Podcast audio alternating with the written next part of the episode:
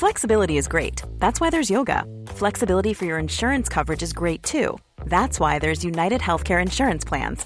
Underwritten by Golden Rule Insurance Company, United Healthcare Insurance Plans offer flexible, budget friendly coverage for medical, vision, dental, and more. One of these plans may be right for you if you're, say, between jobs, coming off your parents' plan, turning a side hustle into a full hustle, or even missed open enrollment. Want more flexibility? Find out more about United Healthcare Insurance Plans at uh1.com. Aujourd'hui, on va vous parler de la suite et de la fin du CES 2024 avec de l'IA, des batteries infinies et plein de choses comme ça. On a aussi le GPT Store qui change les choses pour OpenAI et pour l'IA peut-être. Et enfin, la SEC qui approuve les spots ETF Bitcoin. Vous inquiétez pas, on va tout expliquer. C'est le rendez-vous tech.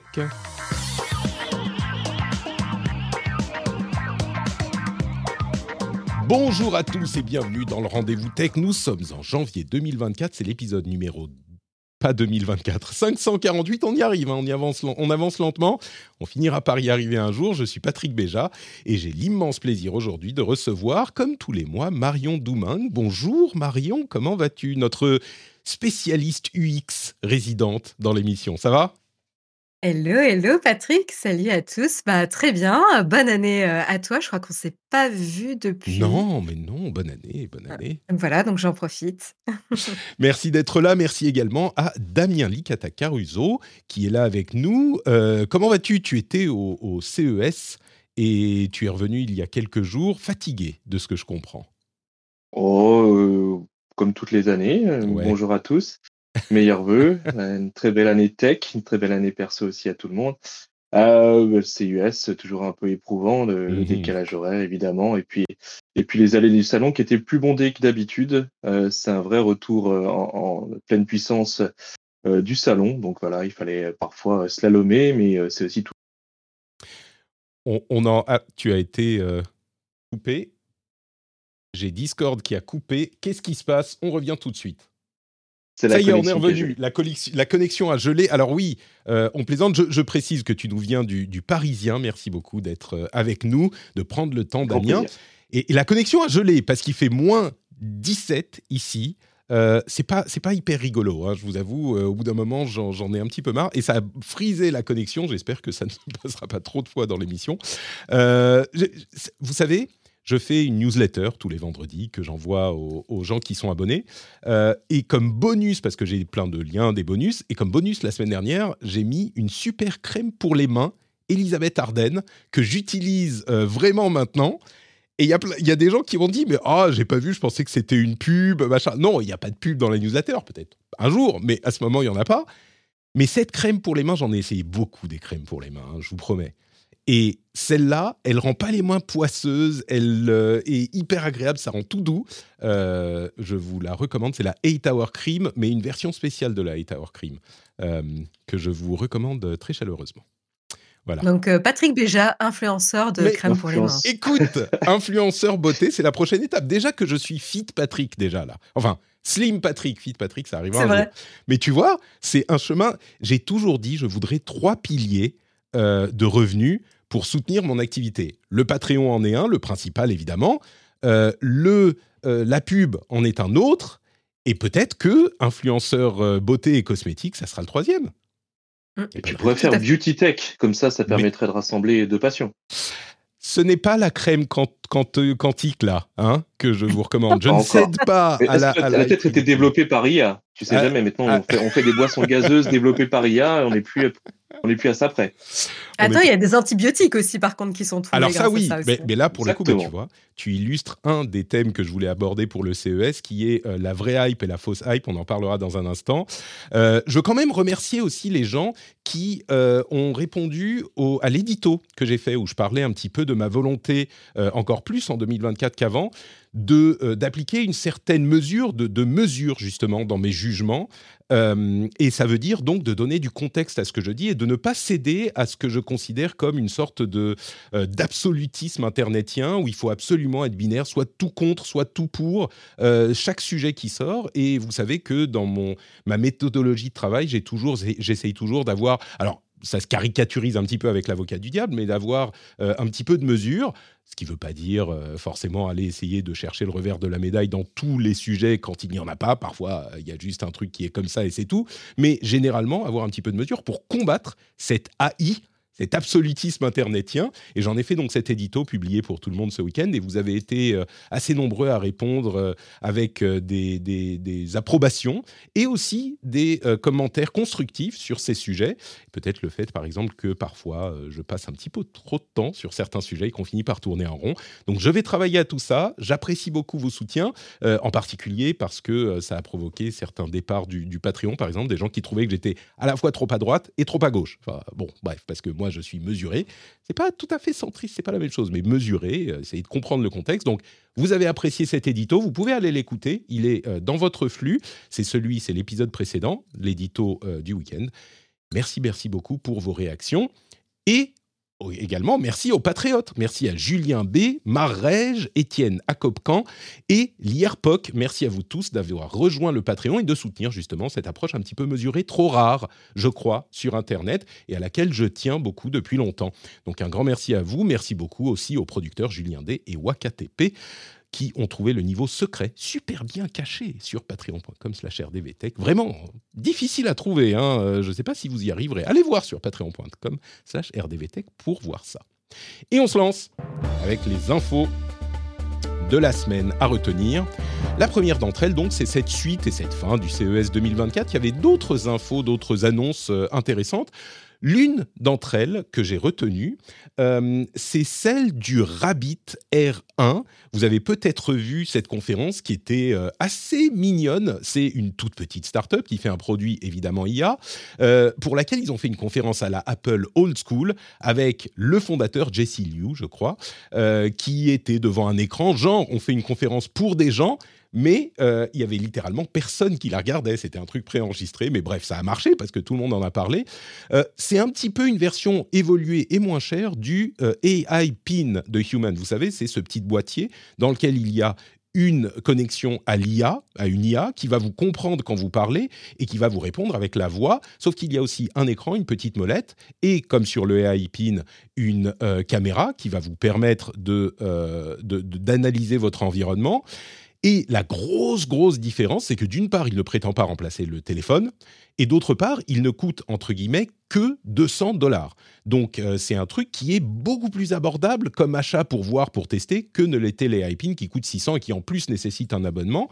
Euh, là où le, euh, le, Rabbit R1 se différencie vraiment dans son, sa communication et visiblement dans son intention, c'est un truc qui est intéressant, c'est le LAM, le Large action model. C'est-à-dire que généralement, on a des, des, language models, des larges language models qui sont conçus pour comprendre le langage. Là, il semble avoir travaillé sur un modèle qui est conçu pour effectuer des actions dans les apps. C'est-à-dire que oui, les IA peuvent nous comprendre, elles peuvent nous répondre, mais pour effectuer des actions, c'est pas encore ça. Et eh ben eux, ils en ont entraîné une. Ils en ont entraîné une spécifiquement pour effectuer des actions dans les apps et ils ont marketé ça en tant que large action model.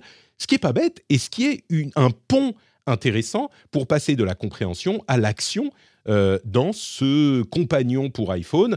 Enfin, pour iPhone, pour téléphone, hein. mes biais se font bien sentir. Je suis trop iPhone et, trop anti-Android, ça on le sait depuis longtemps. Euh, mais donc, ce, large action model est plutôt un truc intéressant, je trouve. Euh, qu'en avez-vous pensé? Je ne sais pas si tu as vu cette conférence, Damien. Euh, c'est plus convaincant que les Pin C'est la même euh, poudre aux yeux? Qu'est-ce que tu penses? Déjà, je je vais j'ai pas vu honnêtement la, la, conférence et, et je les ai pas vus non plus sur le salon, ce qui est dommage parce que pour ils profitent de la phase du CES pour lancer un produit. Ils n'étaient pas forcément très présents sur le salon il y a une énorme hype autour d'eux. Tout le monde en parlait évidemment euh, là-bas, mais il n'y avait pas un stand où on pouvait aller même toucher euh, l'appareil parce que là, pour l'instant, on se retrouve avec quelque chose d'extrêmement virtuel, euh, avec beaucoup de promesses. Et ces promesses-là, elles sont liées à un appareil qui reste quand même connecté à des services cloud. On se retrouve pas avec mmh. un appareil où l'IA est embarquée. Et c'est là où je ferai la différence tout au long de l'année dans nos sujets sur l'IA. C'est cette capacité de l'IA d'être embarquée, à pouvoir fonctionner en local, et une IA qui passe uniquement par le cloud. Dans ce cas-là, l'appareil ne fait que le relais. L'appareil, euh, il coûte peut-être que 200 dollars parce que justement, c'est juste finalement quelque chose qui matérialise un service qui aurait pu être cloud et potentiellement gratuit.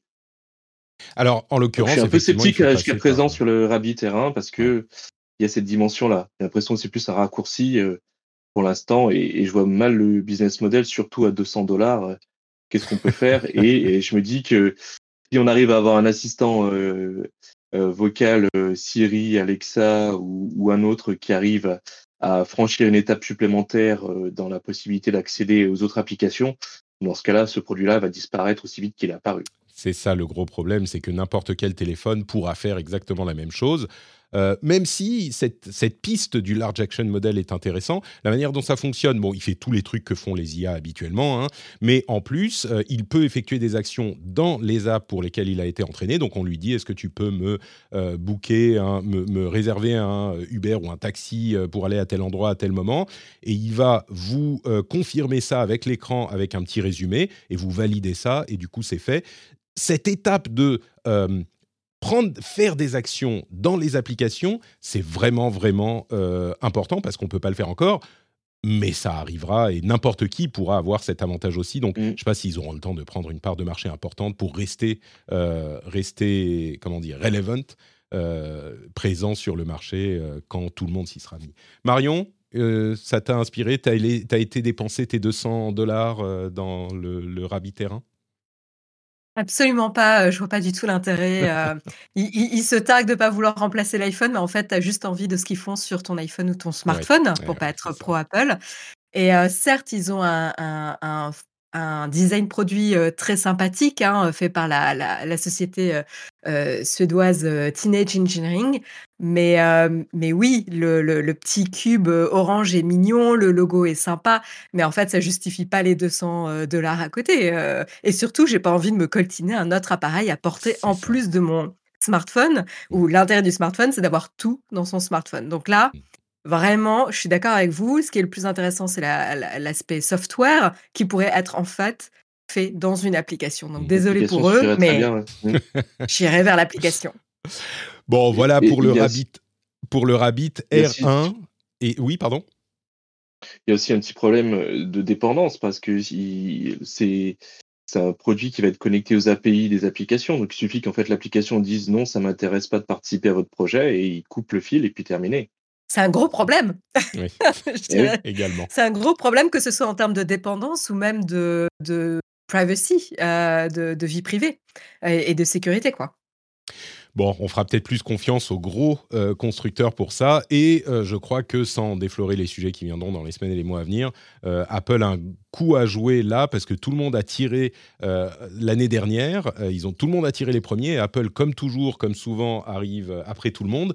Mais s'ils réussissent à bien faire les choses et par exemple faire en sorte que Siri V2 puisse avoir des actions dans les apps, et eh ben ça pourrait bon, couper l'herbe sous le pied à Rabbit bien sûr, mais aussi aux autres constructeurs. On parlait de news fiables et pas fiables tout à l'heure. Euh, il y a une news que je voulais même pas vraiment évoquer, euh, qui a été partagée un petit peu partout, c'est celle euh, d'un projet chinois d'une batterie qui permettrait de garder son téléphone chargé pendant 50 ans et en poussant un petit peu la recherche là-dedans, il y a vraiment, c'est que du foin. Euh, enfin, il y a rien du tout. C'est des promesses qui disent ah, on utilise des batteries nucléaires, mais avec un nouveau matériau qui fait que ça n'émet pas de, radiation, donc euh, on pourra le faire un jour. Ok, super. On va passer là-dessus assez rapidement parce qu'il y a un autre sujet qui est beaucoup moins sexy, mais beaucoup plus intéressant à mon sens.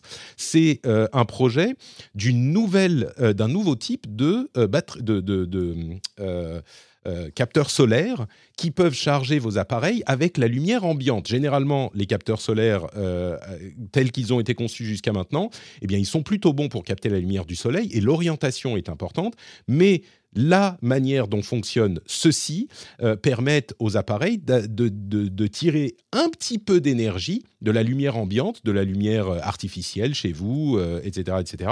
Et donc, au lieu d'avoir des cellules solaires basées sur du silicone, Là, on a un autre, euh, un autre type de euh, cellule qui s'appelle dye sensitized, donc sensibilisée à la, euh, je sais pas, à la, l'encre ou la, bon bref, c'est un truc technique qui fait que vos appareils peuvent se charger dans la lumière euh, ambiante chez vous. Et là, vous vous dites super, je vais pas pouvoir, je vais pas avoir besoin de charger mon téléphone. Ben non, c'est pour ça que c'est pas sexy et que peu de gens en parlent.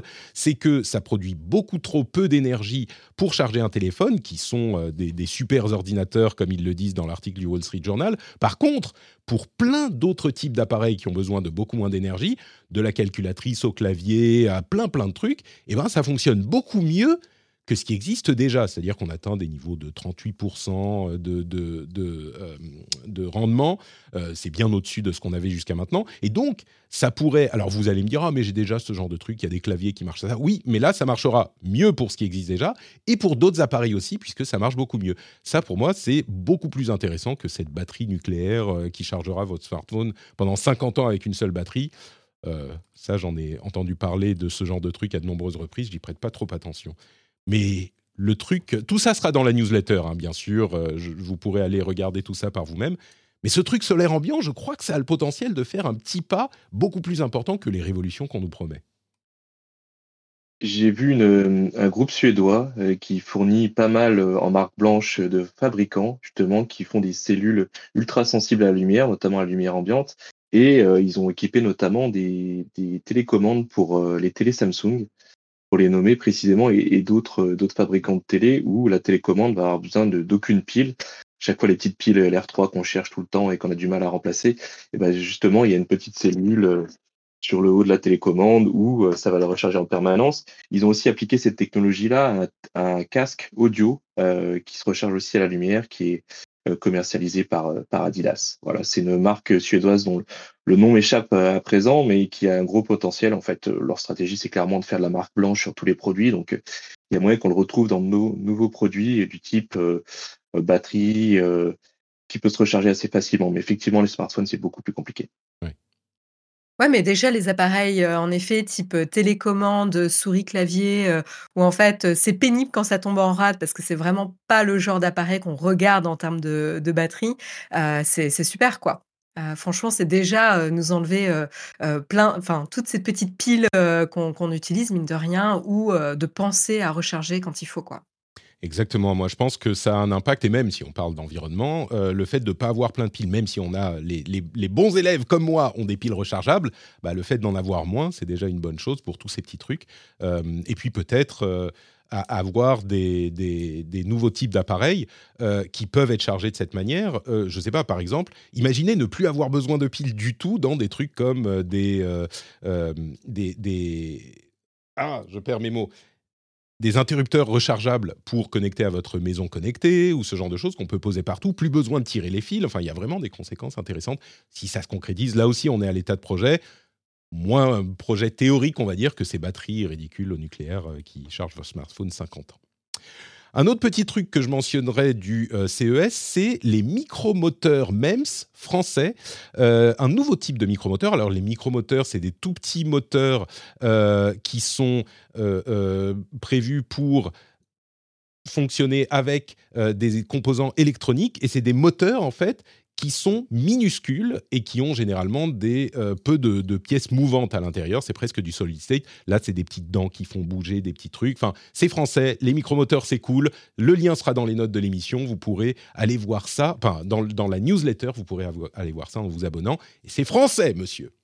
Damien, un mot sur le, le euh, CES euh, auquel tu étais. Tu disais qu'il y avait plus de monde que les années précédentes.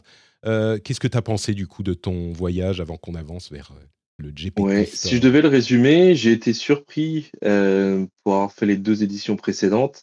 Euh, bon, déjà euh, de la population qui était un petit peu plus, plus étoffée, mais je pensais qu'il y aurait beaucoup plus de d'IA bullshitting. Je pensais qu'il y aurait de l'IA un peu de partout parce que pour avoir vécu ah l'édition de 2022 où c'était le Web 3 de tout, la blockchain de tout, il y avait la blockchain de l'immobilier, la blockchain de ça.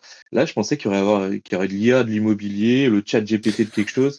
Il y en avait beaucoup moins. Euh, que prévu. Il y en avait quand même pas mal. Hein. On mettait lié un peu de partout, que ce soit dans les, frigos, euh, dans les voitures. Bon, ça, c'est une, une tendance de fond. Mais je pensais qu'il y aurait beaucoup plus de gadgets liés à l'IA. Euh, pour expliquer cette absence, je me dis qu'il y a aussi une baisse du financement des startups. Du coup, elles ont beaucoup moins de temps à consacrer au bullshit et elles se lancent dans des vrais projets avec des vrais débouchés commerciaux. Commerciaux, pardon. Et du coup, ça, ça permet en fait de filtrer en amont du salon les boîtes qui auraient aucun projet légitime. Mmh. Et c'était une assez bonne bouffée d'oxygène par rapport à ce qu'on a pu vivre sur d'autres éditions. Un CES dont on ressort enthousiaste. La révolution est vraiment, mmh. est vraiment, est vraiment arrivée. Ah, quand même, pour rigoler, euh, est-ce que tu as un exemple du, du, projet le plus euh, tiré par les cheveux concernant euh, l'IA que tu as pu voir là-bas? Alors, il y a une grosse délégation coréenne et je peux vous dire qu'ils ont pris l'IA par le bon bout et parfois par le mauvais bout aussi. Donc, il y avait de l'IA dans n'importe quoi. Il y avait de l'IA dans les médicaments, l'IA dans justement dans l'immobilier. C'était un des rares, voilà. Ils mettaient aussi de l'IA dans la construction. On a toutes les sauces. C'était eux, en fait, qui avaient. C'était la troisième plus grosse délégation. Euh, la deuxième plus grosse délégation étrangère évidemment, devant la French Tech pour une fois. Donc il y avait énormément de startups et euh, qui étaient parrainées par, par les géants du secteur comme Samsung, LG et compagnie. Mais elles arrivaient avec des projets un peu fous et il n'y en a pas un qui sortirait du lot tellement il y en avait. Et il y en avait absolument trop. Pour eux, je suis arrivé dans le, dans Park, il y avait un océan de startups euh, coréennes et il y avait vraiment de tout et du n'importe quoi. Des projets mmh. extrêmement crédibles portés par des universités et des projets un peu plus loufoques l'une des tendances qu'on a observées, c'est que tout le monde euh, relabellise euh, tout ce qu'ils font avec des algorithmes en IA. Donc, algorithme, c'est IA aujourd'hui, évidemment, c'est plus porteur. C'est plus vendeur. Deuxième sujet dont je voulais euh, parler, c'est, bah, on revient du côté de l'IA et de ChatGPT avec le lancement du GPT Store, qui est un moment très important pour OpenIA. Et donc, je vais vous expliquer de quoi il s'agit. Euh, oui, on va encore parler d'IA, mais euh, le GPT Store est un truc un petit peu différent des évolutions des modèles habituels avec euh, il comprend mieux, il fait mieux de l'image, etc. Il y a deux éléments à comprendre pour comprendre le GPT Store et pourquoi il est important. D'abord, les agents IA, de quoi il s'agit, et ensuite la boutique, vraiment, véritablement, qui est le sujet d'aujourd'hui.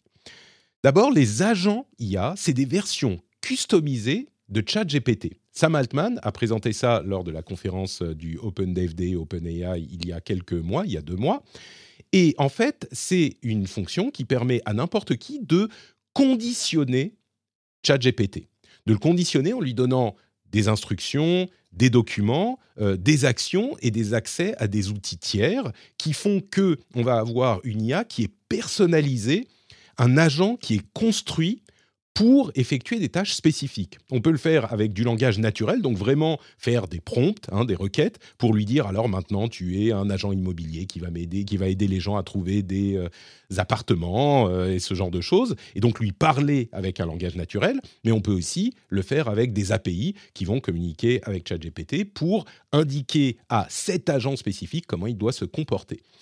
Et à partir de là, donc, on peut construire un GPT spécialisé qui est dédié à une tâche spécifique ou à ce qu'on peut imaginer comme réserver des voyages, euh, par exemple, hein, c'est juste des exemples que je vous donne, réserver des voyages et réserver les trains, les avions, les hôtels, etc., parce qu'il aura les bons outils pour comprendre ce que vous lui demandez. Peut-être qu'on lui aura donné des documents pour qu'il sache bien de quoi on parle et des accès avec des API à des outils externes. Ou alors, par exemple, comprendre et expliquer spécifiquement la physique et la chimie à des élèves de collège. Je dis ça juste euh, comme ça. Euh, et on leur a entraîné pour faire ça spécifiquement. C'était possible jusqu'à maintenant parce qu'on pouvait ouvrir une nouvelle session ChatGPT et lui indiquer ce qu'on voulait qu'il fasse, mais c'était beaucoup plus compliqué qu'avec les agents IA euh, que rendent possible aujourd'hui les systèmes d'OpenAI. Euh, on pourrait par exemple créer un présentateur d'infotech qui, pourrait avoir le ton super mesuré et analytique d'un podcasteur à succès, par exemple, au hasard. Donc ça, c'est la première chose, créer des agents spécifiques, euh, et ils nous fournissent chez OpenAI tous les outils pour ça. L'autre côté de l'affaire, c'est le store, donc le GPT Store, le store qui permet de distribuer et de monétiser ces agents IA. Euh, c'est vraiment la plateformisation de ChatGPT d'OpenAI. Donc, on, passe par l'interface toute simple de ChatGPT, c'est réservé aux abonnés euh, à ChatGPT, hein, à ChatGPT+. Donc, on passe par l'interface qu'on connaît bien et on peut choisir son agent qu'on veut utiliser et lui demander de faire des choses pour nous. Pour OpenAI, c'est vraiment plus qu'une simple interface, c'est un moyen de euh, d'amener ChatGPT et leur business à un tout autre horizon. On, l'a connu avec Facebook. C'est notamment ce dont parle l'article de The Atlantic que j'utilise pour illustrer ce sujet, qui sera dans les notes de l'émission. Facebook a eu ce moment où ils ont ouvert leur plateforme aux développeurs et assez vite après ça, on a vu l'arrivée de Farmville qui a complètement transformé Facebook et Farmville est équivalent. La même chose avec Apple et euh, l'App Store qui ont permis d'offrir les capacités des outils qu'ils avaient construits au monde entier par cette plateformisation, par cette ouverture, par, euh, par euh, boutique. évidemment, OpenAI va donc bénéficier du savoir-faire et de l'expertise des développeurs externes, des développeurs tiers, et en même temps les rémunérer pour leur travail et donc créer un écosystème, espérons-le, vertueux pour euh, développer l'IA au sein d'OpenAI. Donc, euh, c'est pour moi surtout la concrétisation de cette idée que euh, les IA telles qu'on les connaît depuis deux ans, les IA conversationnelles, sont cool, mais nécessitent beaucoup de travail et de conditionnement pour être utiles. C'est rigolo au début, mais très vite, on est heurté à des limites de leur capacité parce qu'elles font trop de choses. Là, ça industrialise euh, le conditionnement et donc la création d'IA spécialisées vraiment. On peut leur donner des documents à chacun de ces agents pour qu'ils se concentrent et qu'ils sachent ce qu'ils doivent faire, comment ils doivent le faire. Donc euh, là, on a des IA qui vont être spécialisées, qui vont peut-être euh, décupler l'utilité de ChatGPT spécifiquement grâce à ces IA. En tout cas, c'est l'ambition d'OpenAI. Qu'est-ce que vous en pensez, Marion? C'est un move important, c'est une étape, euh, ça va tout changer pour OpenAI? Euh, ça a l'air, en tout cas, ça pourrait être euh, quelque chose de gros, quoi. Oui, je pense qu'ils étaient. c'est une, course de vitesse ici pour eux, hein, pour s'imposer comme la référence en termes de, d'intelligence artificielle et que les business commencent à se reposer sur eux et pas essayer de faire leur intelligence artificielle à leur sauce. Moi, j'utilise déjà tous les jours des assistants spécialisés. Donc, en fait, j'avoue que ça m'a pas du tout fait l'effet de ces nouveaux parce qu'en fait j'utilise Dust et avec Dust en fait on a déjà plein d'assistants en fonction de ce qu'on essaye de faire, que ce soit à travailler sur de la copie produit parce que c'est entraîné sur toutes nos règles, enfin nos guidelines. Désolé, je vais faire de l'anglicisme là, mais nos règles internes. De, Ouais, interne. Ça a entraîné sur toute, toute notre base de données interne, que ce soit données, Notion, Slack, GitHub, etc. Et donc, tu vas avoir des assistants qui sont customisés pour ce que tu essayes de faire. Euh, et en fait, euh, franchement, au quotidien, euh, ça, ça change vraiment la manière de travailler. quoi.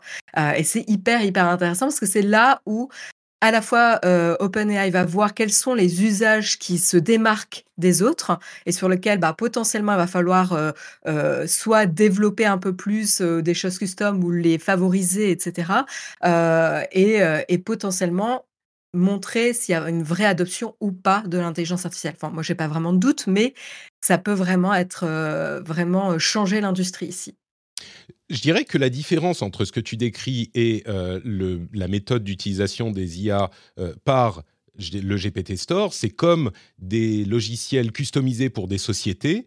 à l'époque où la distribution était possible avant les App Store sur mobile, et la facilité d'accès à tous les clients euh, d'une plateforme par un développeur qui n'a pas besoin d'implémenter ses propres moyens de distribution. De, euh, C'est-à-dire que n'importe qui peut aller construire l'équivalent de Dust, alors peut-être euh, avec moins de, précision, hein, mais en utilisant simplement une interface simple de, du GPT Store. et donc et donc construire ça. C'est ça, Dust. Hein. C'est une société qui va, euh, qui va euh, permettre à chaque boîte qui souscrit à Dust d'avoir ses propres assistants entraînés sur sa, sur sa donnée. Sauf que là, c'est du B2B et, euh, OpenAI, c'est encore plus ouvert. quoi. c'est ça qui est intéressant. B2B2C. Hmm. Ouais.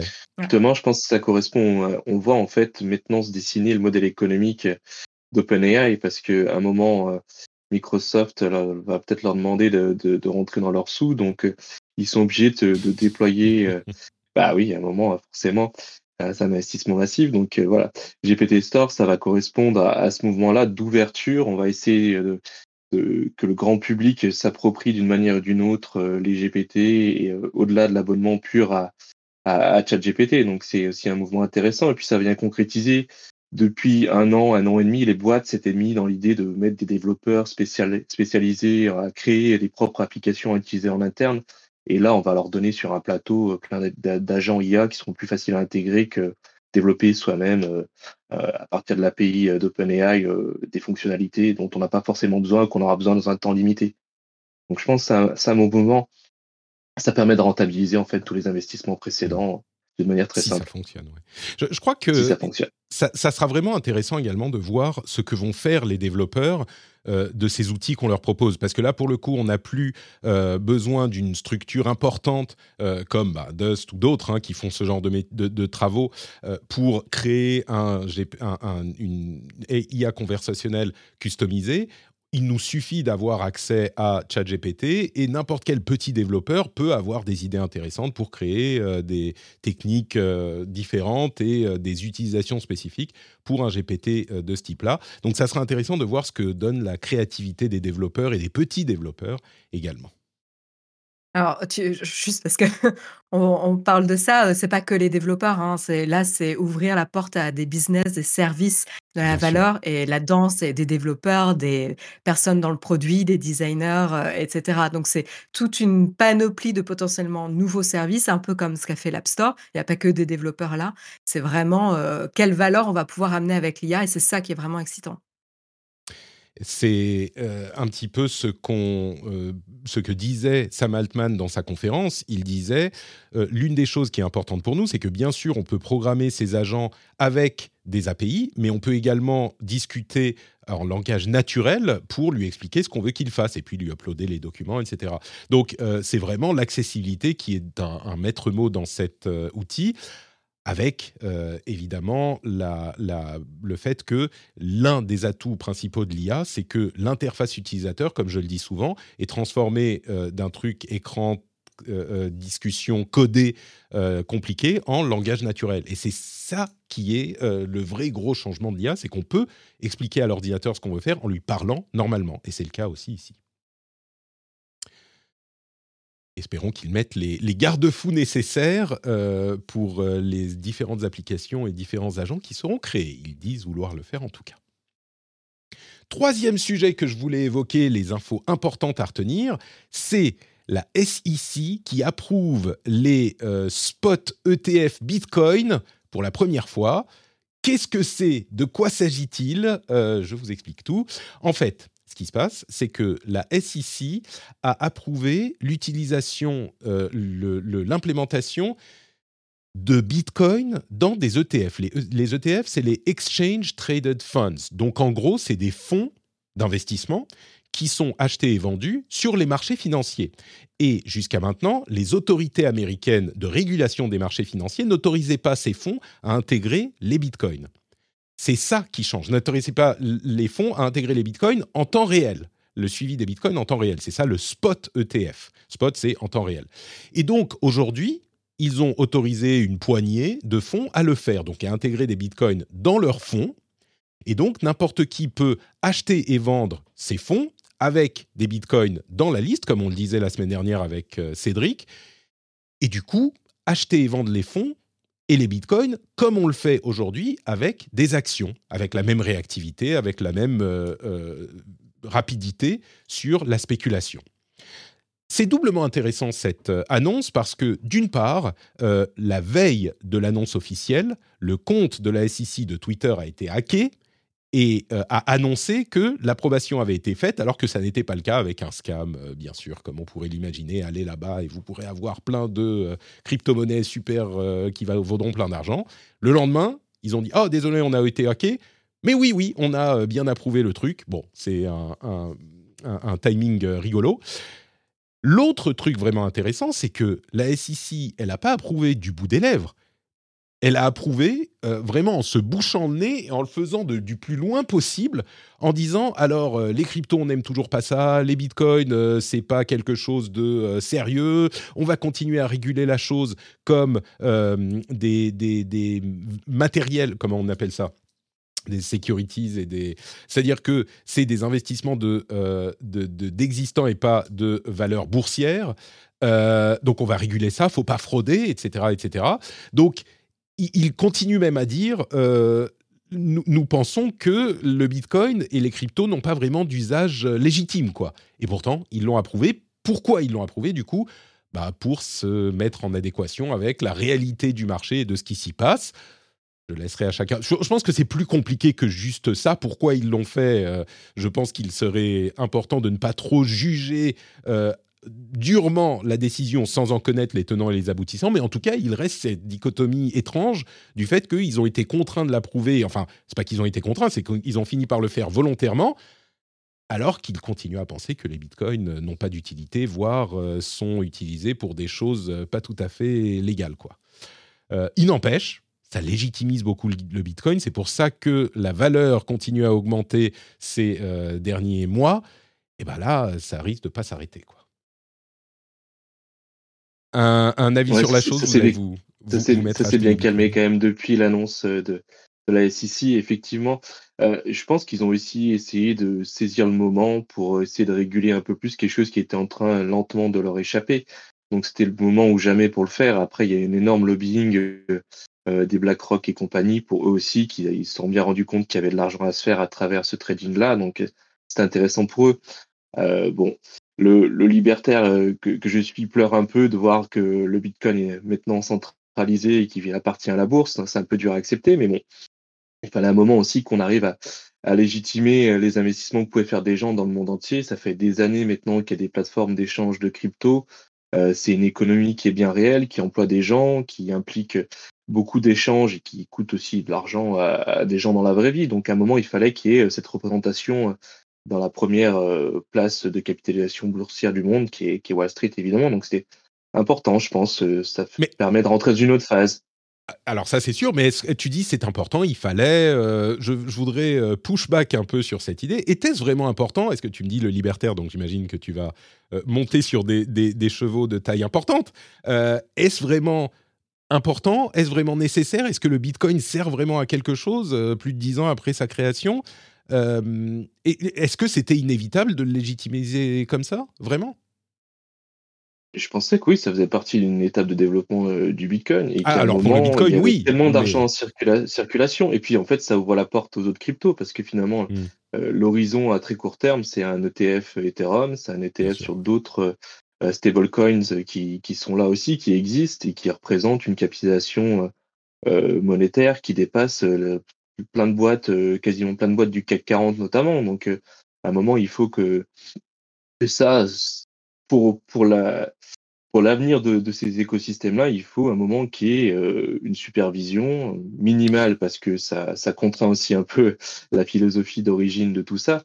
Mais euh, je pense que ça permet aussi de rassurer les gens et ça permet aussi d'attirer des investissements, notamment chez les jeunes, parce que ça permet aussi de, de sortir les jeunes de l'investissement boursier classique, où on connaît l'opacité, vers euh, les crypto-monnaies, où la blockchain permet une certaine transparence. Donc mmh. j'espère personnellement qu'il y aura ce genre de transfert.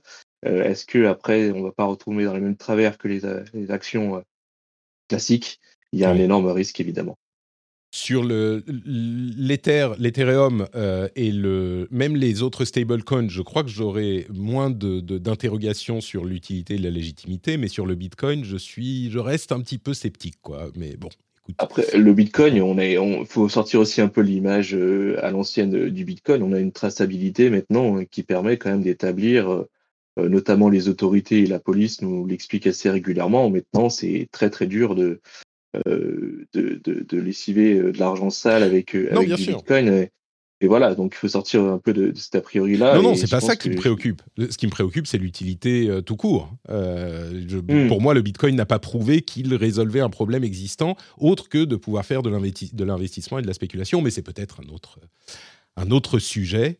Euh, ce qui est sûr. Spéculation sur des matières premières, sur des actions qui hmm. sont tout aussi. Je suis pas un Bitcoin maximaliste, mais j'ai quand même trouvé une utilité voilà, je préfère le préciser, mais, mais je trouve qu'il y a quand même une utilité et qu'on en est absolument qu'au début. Donc, euh, autant essayer de le faire rentrer dans une certaine ligne et puis ensuite voir ce qu'on peut en tirer.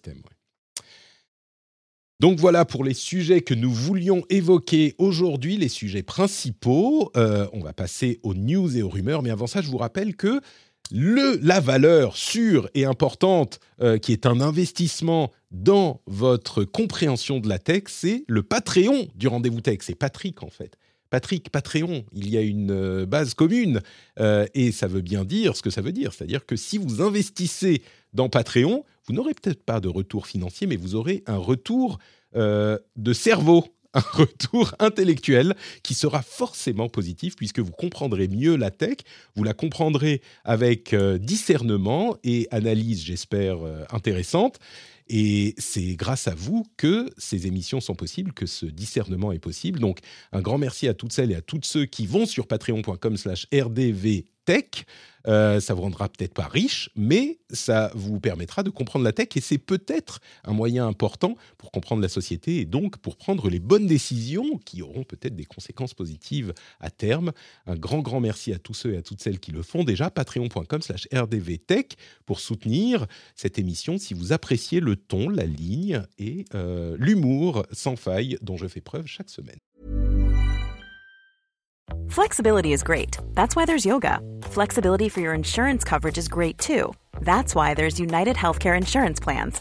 Underwritten by Golden Rule Insurance Company, United Healthcare Insurance Plans offer flexible, budget friendly coverage for medical, vision, dental, and more. One of these plans may be right for you if you're, say, between jobs, coming off your parents' plan, turning a side hustle into a full hustle, or even missed open enrollment. Want more flexibility? Find out more about United Healthcare Insurance Plans at uh1.com. On continue avec le reste de l'actu. Le reste de l'actu avec quelques grands thèmes que je souhaitais aborder. Euh, D'abord, un truc dont j'ai pas parlé euh, spécifiquement, je crois, mais qui est en fond depuis des mois et des mois. Enfin, si je l'ai évoqué ici et là, mais je voulais faire un point dessus.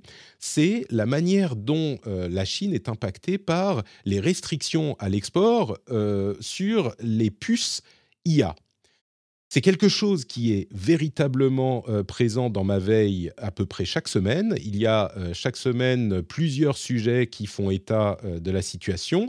En gros, si les conséquences ne sont pas dramatiques immédiatement, on se rend compte que la Chine est quand même en train de- d'essayer par tous les moyens, d'une part, de s'approvisionner en puces puissantes, généralement construites et conçues par euh, Nvidia, c'est euh, la source principale. hein.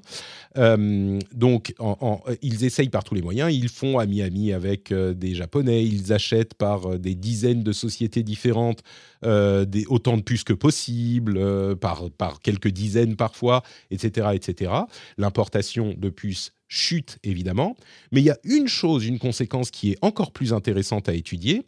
C'est euh, un sujet qu'on avait déjà évoqué il y a quelques mois de ça. C'est le risque 5, risque V, non, risque 5, c'est comme ça que ça se dit, qui est euh, cette nouvelle architecture open source pour les puces, qui est open source, donc qui est disponible pour tout le monde, et qui est du coup euh, au, milieu d'une sorte de débat aujourd'hui aux États-Unis, parce que euh, certains, en particulier chez les politiques, se disent bah, si on est en train de bloquer l'accès à l'IA euh, à la Chine par tous les moyens qu'on peut et que à côté de ça il y a un truc en open source qui est disponible partout et que les Chinois peuvent utiliser pour développer leur propre technologie, peut-être qu'il faudrait s'intéresser à une restriction du risque 5 et de l'open source de cette manière. Bon, évidemment, les spécialistes comprennent que c'est plutôt difficile, surtout que RIS5 est désormais une fondation qui est hébergée en Suisse plutôt qu'aux États-Unis, justement par volonté de neutralité. Mais, euh, mais c'est vraiment un sujet. Il y a la, tiens, je vais vous donner un exemple. Euh, ça, c'est plus les puces en général que l'IA, mais en Corée du Sud, il y a eu une annonce de Samsung et SK Hynix euh, qui, qui ont planifié leurs investissements jusqu'en 2047, donc un peu plus de 20 ans. Ils vont investir 470 milliards de dollars sur les 23 prochaines années. 470 milliards. Je me souviens que on, on avait fait un plan à combien? Quelques dizaines de milliards en Europe. Et on disait, ouais, on va avoir des, super, euh, des usines euh, de fonderie. 470 milliards. Bon, euh, c'est important pour la Corée du Sud de rester très compétitif là-dessus aussi, mais quand même. Euh, risque 5, Chine, c'est vraiment un sujet qu'on entend partout avec l'IA notamment. Mais est-ce que la Chine peut développer ses technologies elle-même à partir de 5 Est-ce que c'est pas une, euh, une autre architecture avec d'autres utilités? Bon, c'est RISC, c'est ce que ce Nvidia, mais ils ont tellement d'expertise. Je ne sais pas si la préoccupation est euh, fondée. Et puis surtout, on peut rien y faire, quoi. On va pas bannir l'alphabet comme certains le disent dans l'article euh, que je mettrai dans la newsletter, bien sûr, l'article du New York Times. Euh, on va pas bannir l'alphabet parce qu'il y a des gens qui font des, livres avec, quoi. C'est un petit peu ça la, comparaison, un peu tiré par les cheveux, mais quand même. Légèrement. Le problème, une fois de plus, avec la Chine, c'est que c'est une immense boîte noire. Donc, ça se trouve, ils sont déjà en train de développer leur propre puce. Ils n'ont pas attendu forcément qu'il y ait un modèle open source. Et peut-être qu'ils sont aussi de, en train de développer des modèles d'IA qui font appel à, qui sont moins gourmands en calcul. Et justement, que la contrainte que leur, que leur ont imposé les États-Unis, c'est devenu un avantage pour eux parce qu'ils se sont dit, on peut faire, on doit faire plus avec moins. Donc, ils ont peut-être trouvé des modèles d'IA qui sont capables de tirer le meilleur des puces actuelles et en parallèle, leurs ingénieurs sont très bien capables de développer leurs propres puces. On a été souvent surpris par la Chine, et à un moment, il faudra en tirer des leçons. Euh, on peut prendre un exemple parmi d'autres, mais TikTok, on l'a pas vu arriver. C'est des, des, algorithmes ultra puissants qu'on n'a pas vu arriver, qui sont sortis de nulle part, et c'est les Chinois qui l'ont développé tout seuls. Parce que maintenant, il faut se, se dire que les ingénieurs chinois sont au même niveau que les Européens et que les Américains. Ils ont fait les mêmes universités, mmh. ils ont fait les mêmes écoles, ils ont les mêmes procédures de développement. Il n'y a pas de raison qu'ils n'y arrivent pas eux-mêmes. Alors il y a quand même des niveaux d'investissement. Bon, la Chine n'est pas sans moyens, hein, mais euh, il y a un niveau de rigueur. Je vous, je, encouragerai encore une fois à lire Cheap War, euh, le livre que nous recommande Cédric encore lui euh, régulièrement et que j'ai absolument adoré pour bien comprendre ce qu'implique ce genre de choses. Mais c'est sûr que si il y a un pays qui pourra y arriver, bah oui, la Chine en a les moyens en tout cas. Je ne sais pas si ça va se passer de cette manière. Hein. Il y a, a d'autres choses derrière qui font que, mais tu n'as pas tort. Un autre sujet que je voulais évoquer euh, rapidement, c'est le Vision Pro d'Apple. Et alors, euh, il y a plein de détails sur euh, les démos qui vont prendre 25 minutes, qui vont nécessiter de scanner votre visage avec un iPhone. D'ailleurs, pour commander un Vision Pro, qui sera en vente début février, rappelons-le, euh, il faut avoir un iPhone ou un iPad pour scanner son visage. Hein. sinon, on peut pas commander. Donc, euh, à la base, voilà, c'est pour ces gens-là. Euh, mais il y a un, un, truc qui m'a paru particulièrement intéressant. C'est la nouvelle communication et les nouvelles guidelines d'Apple sur le Vision Pro qui demandent aux développeurs de ne pas parler de réalité augmentée ou de réalité virtuelle, mais de spatial computing, d'informatique spatialisée, peut-être qu'on traduit ça comme ça en français je trouve que c'est assez typique d'Apple de vouloir mettre son nom sur un truc qui existe ailleurs, mais en même temps, euh, je trouve qu'ils maîtrisent bien la communication sur, sur tout ça, parce qu'on comprend qu'effectivement, ils essayent de créer autre chose, quelque chose de différent. Euh, Marion, est-ce que ça veut dire quelque chose, l'informatique spécialisée, le spatial computing, ou c'est vraiment un terme bullshit marketing d'Apple? Euh, Je... Désolée. Ah, il y a un chat qui t'a sauté dessus. Euh, Une petite interruption euh, de l'émission. euh, oui, donc je, je, pense que à la fois ils ont raison et à la fois c'est de la communication marketing, mais en effet, je pense qu'ils veulent s'affranchir un petit peu des du passé qu'on a accroché à la réalité augmentée et à la réalité virtuelle, parce que c'est ni complètement l'un ni complètement l'autre. Et en fait, on, est, on essaye encore de comprendre euh, exactement quels seront les usages euh, les plus clés finalement du Vision Pro euh, quand il sortira. et ça me fait un peu penser, et pourtant c'était moins exploratoire à l'époque, à la sortie de l'Apple Watch. ils avaient testé plein de choses, il y avait plein d'apps, il y avait pas mal d'attentes sur vous allez pouvoir faire des choses sur vos apps sur l'Apple Watch. Et en fait, en pratique, les gens n'interagissent pas avec l'Apple Watch c'est plutôt assez passif. Ça ne veut pas dire qu'il n'y a pas de succès, au contraire, mais ça a trouvé son usage de manière différente. Et ils ont ensuite un peu pivoté et fait mmh. mûrir l'image et la communication autour de l'Apple Watch sur plus du fitness, etc. Et là, en fait, voilà, je pense qu'ils ouvrent, ils, mettent un, terrain qui est fertile, ouvert pour que les gens se l'approprient et qu'on voit les usages principaux émerger. Et donc, ils essaient de s'affranchir un peu de toutes les autres attentes mmh. qui ont été un peu déçues au fil des années, ouais. attachées à ces termes déjà existants. C'est ça le truc, c'est que si tu n'appelles pas ton produit comme ceux qui n'ont pas super bien marché ou qui ont été décevants les années précédentes, bah on le compare moins facilement et donc le, et c'est pour ça qu'ils le font, je pense. En plus du fait que le produit est effectivement différent, mais si tu te différencies, si tu n'es pas la même chose, bah on te compare moins. C'est sûr. Bien sûr. Si je peux revenir un peu sur la, procédure là, parce que je l'ai essayé du coup le, Vision Pro en juin, on l'a mis sur sur, le nez. Et c'est effectivement, je comprends qu'il y ait 25 minutes en fait de, préparation et qu'on nous explique comment, parce que c'est pas du tout intuitif en fait euh, au début. Euh, et, le scan du visage aussi, ça correspond au fait de bien pouvoir le placer, parce que ce qui va beaucoup jouer, c'est le fait de l'avoir correctement devant les yeux et de pouvoir en fait le diriger avec les yeux, ce qui est contre-intuitif complet. Euh, donc voilà. Après, ça aussi implique euh, les, de, mesurer euh, le niveau de correction qu'on doit avoir parce que les gens qui portent des lunettes vont pas pouvoir en porter avec le Vision Pro. Donc, il faut savoir exactement quelle est la correction que le Vision Pro doit, doit avoir pour vous. Des euh, centaines de lentilles de correction dans tous les App Store pour mmh. pouvoir bien euh, euh, convenir. Bien sûr, donc voilà, pour, en fait, ça va être un, casque sur mesure au début, et ce qui explique à la fois son prix. c'est difficile de faire du mass market quand c'est sur du sur mesure, mais voilà, après la prise en main est pas forcément très intuitive. Il y a en fait, ce qui manque Vision Pro jusqu'à présent, c'est l'ironie, c'est qu'il lui manque une manette ou quelque chose pour le diriger. Parce que honnêtement, avec les yeux, ça marche, mais le faire 25 euh, minutes, hmm. c'est compliqué. Alors le faire une heure, si on veut parler vraiment d'informatique euh, d'une nouvelle génération, euh, il va falloir à un moment lui donner des accessoires. Et ces accessoires-là, c'est peut-être pas Apple qui va le produire, mais il y aura certainement un marché à prendre pour les accessoiristes sur le Vision Pro. Peut-être, oui. Et tu n'as pas interagi avec avec les mains? Un peu, mais la, principale avancée, c'est quand même d'utiliser tes yeux comme, comme tu utiliserais la souris. Donc tu vas mmh. pointer et puis après tu vas claquer des doigts pour ouvrir l'application. Mmh. ça t'a fatigué ou pas?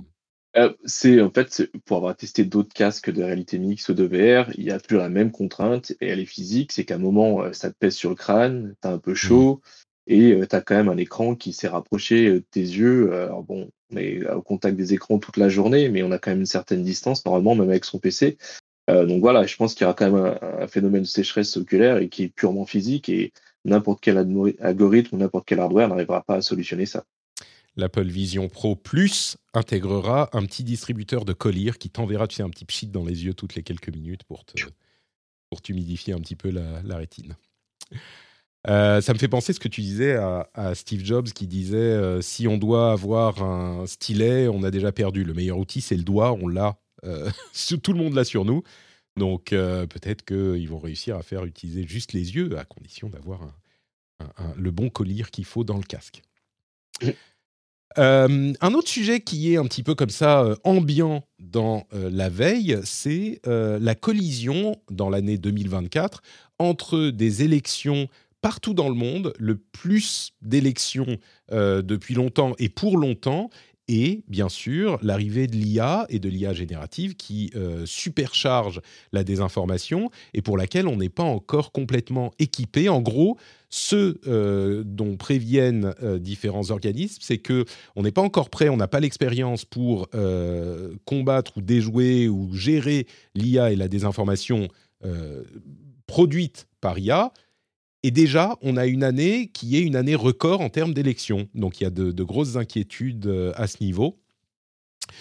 Bon, maintenant, euh, vous savez à quoi vous en tenir. On verra, euh, même si tout le monde dit oui, oui, on, va gérer, on va faire comme ci, on va faire comme ça. OpenAI y compris, hein, ils ont publié un article qui, franchement, dit pas grand, grand chose. Il dit on va faire de notre mieux. bah, ça risque de poser un problème cette année où non seulement il y a les élections aux États-Unis, évidemment, mais pas que ça, il y a des élections partout dans le monde. Ouais et puis même pour rebondir ce que sur pardon, Damien, je t'ai coupé. Non, je t'en prie, je t'en prie. Mais pour, rebondir sur ce que OpenAI a, a publié, c'est une mise à jour des conditions d'utilisation, de leurs outils d'intelligence artificielle et en fait, ça interdit l'usage, mais il y a rien qui prévient, en fait, le problème.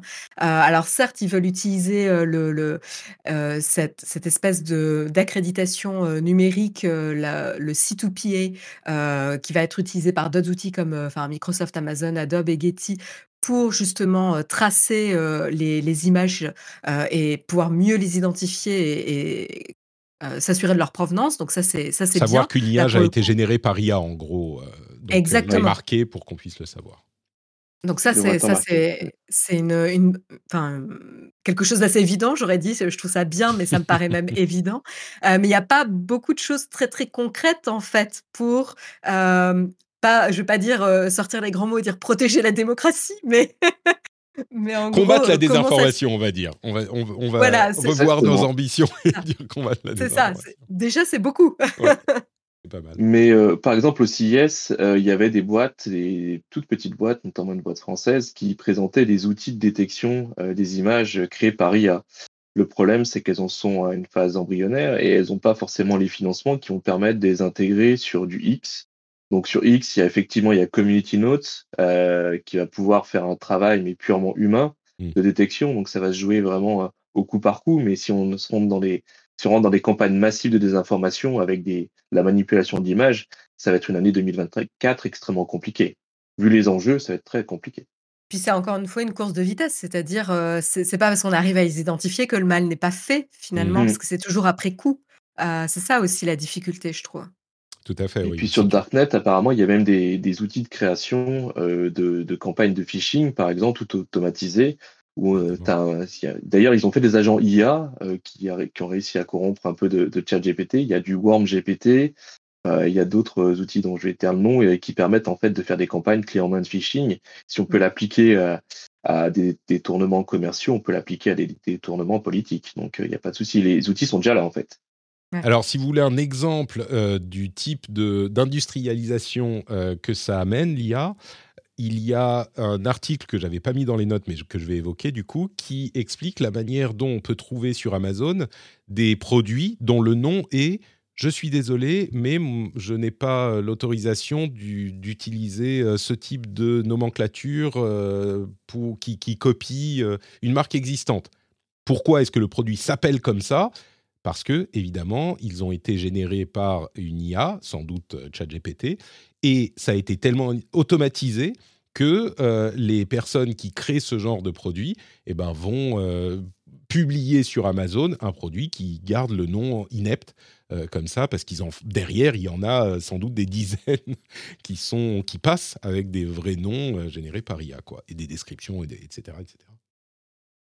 on peut imaginer que les fermatrolls en, Russie, notamment en Corée du Nord ou en Chine, sont déjà en train de tourner à plein, plein régime et à se préparer. Quelques notes rapides supplémentaires. Euh, d'abord, Free s'est engagé à ne pas augmenter ses prix, les prix de ses deux forfaits mobiles jusqu'en 2027, ce qui est tout à fait louable. Euh, mais euh,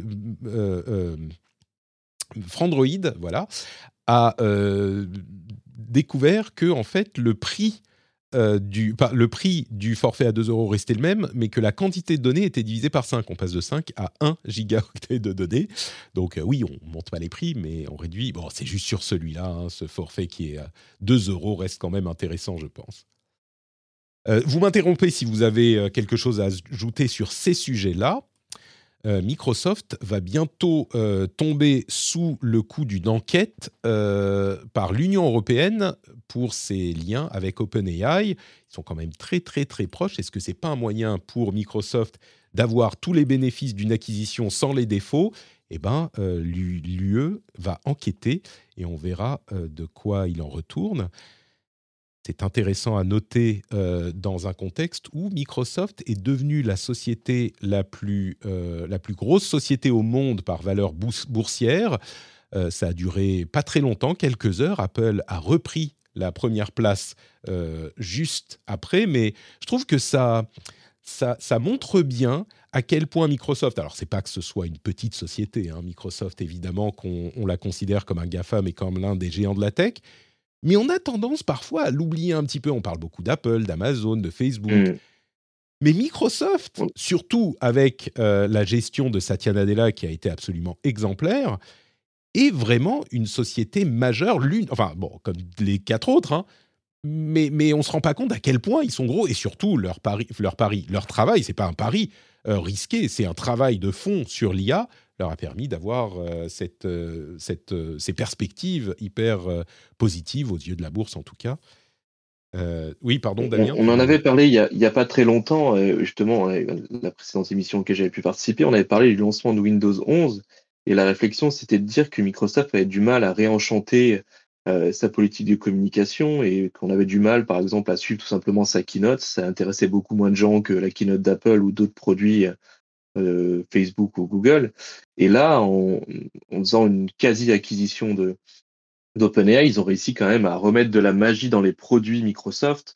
Euh, je me rappelle pas de la dernière fois on a attendu euh, avec autant d'impatience qu'un produit comme Copilot sorte, qui soit à la portée de tout le monde. Et c'est un produit Microsoft finalement, c'est un produit Office 365 qui est pas qui sur papier ne, devait pas faire rêver, mais finalement, on s'attend tous à voir ce qu'il peut nous apporter dans la vie de tous les jours. On est d'accord. Ce qui n'était pas le cas avant. Et une intégration à Windows qui pourrait changer la manière dont on utilise cette, cette IA. Euh, on mentionne dans la chatroom 40 ans, même plus que 40 ans pour Microsoft, est toujours au sommet, effectivement, c'est grâce à Satya Nadella. Et c'est intéressant de noter que Apple est également toujours au sommet grâce à Tim Cook. Alors lui, on le célèbre un petit peu plus parce qu'Apple fait beaucoup de bruit et a une, énorme série de succès.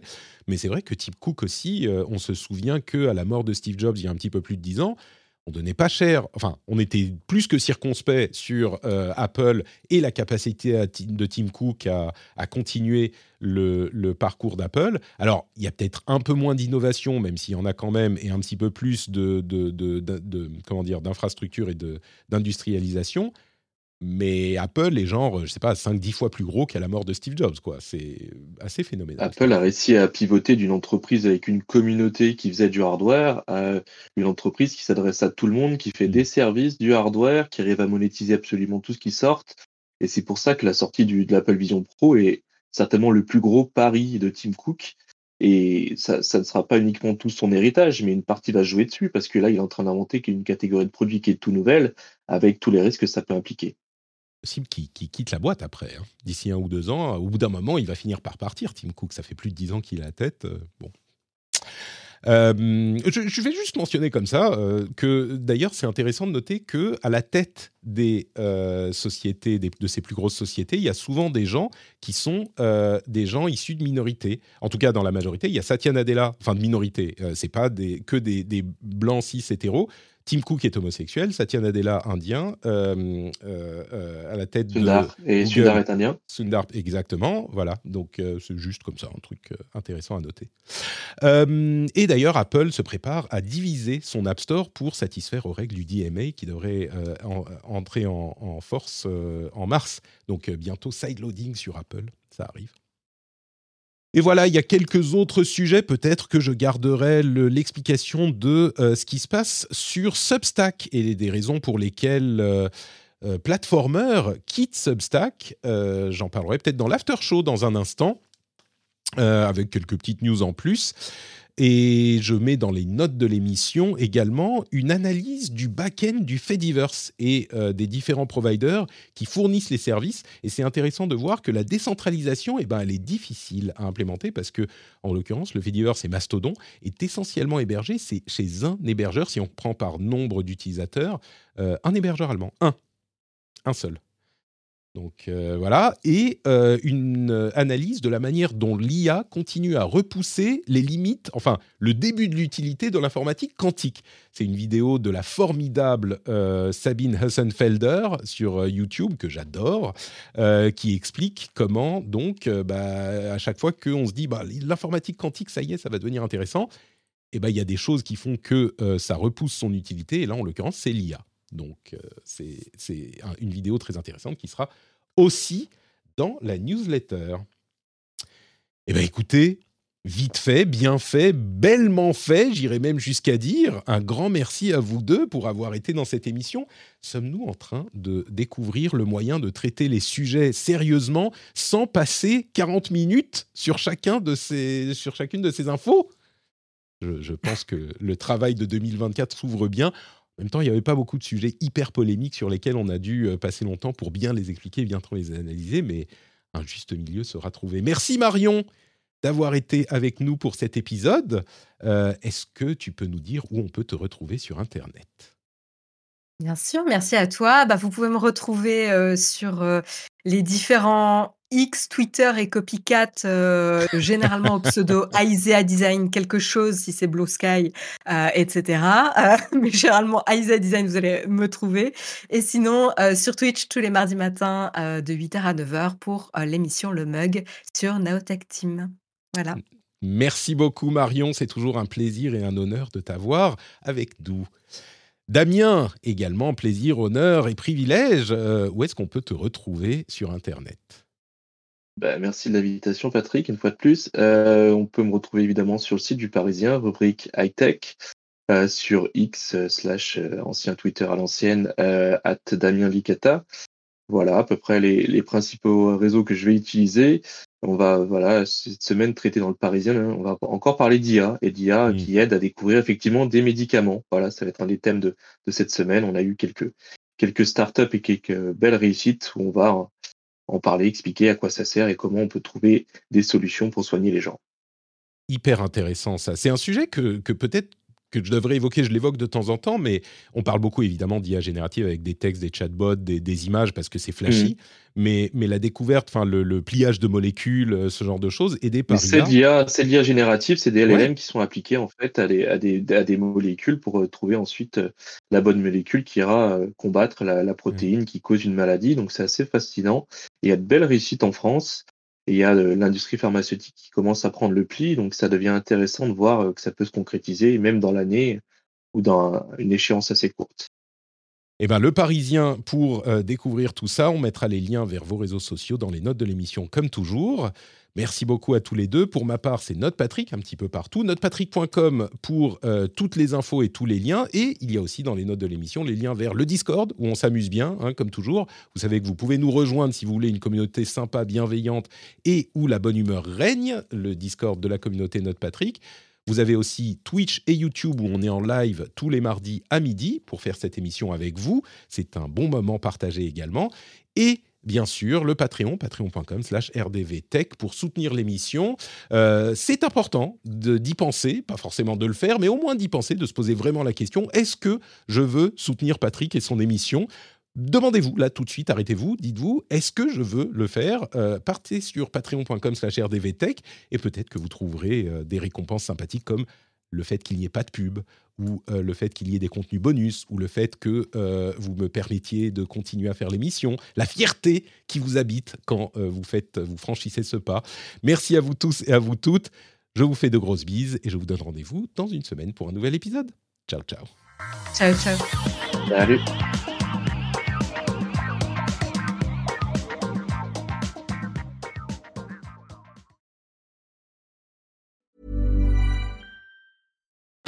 Join us today during the Jeep Celebration event. Right now, get 20% below MSRP for an average of 15178 under MSRP on the purchase of a 2023 Jeep Grand Cherokee Overland 4xE or Summit 4xE.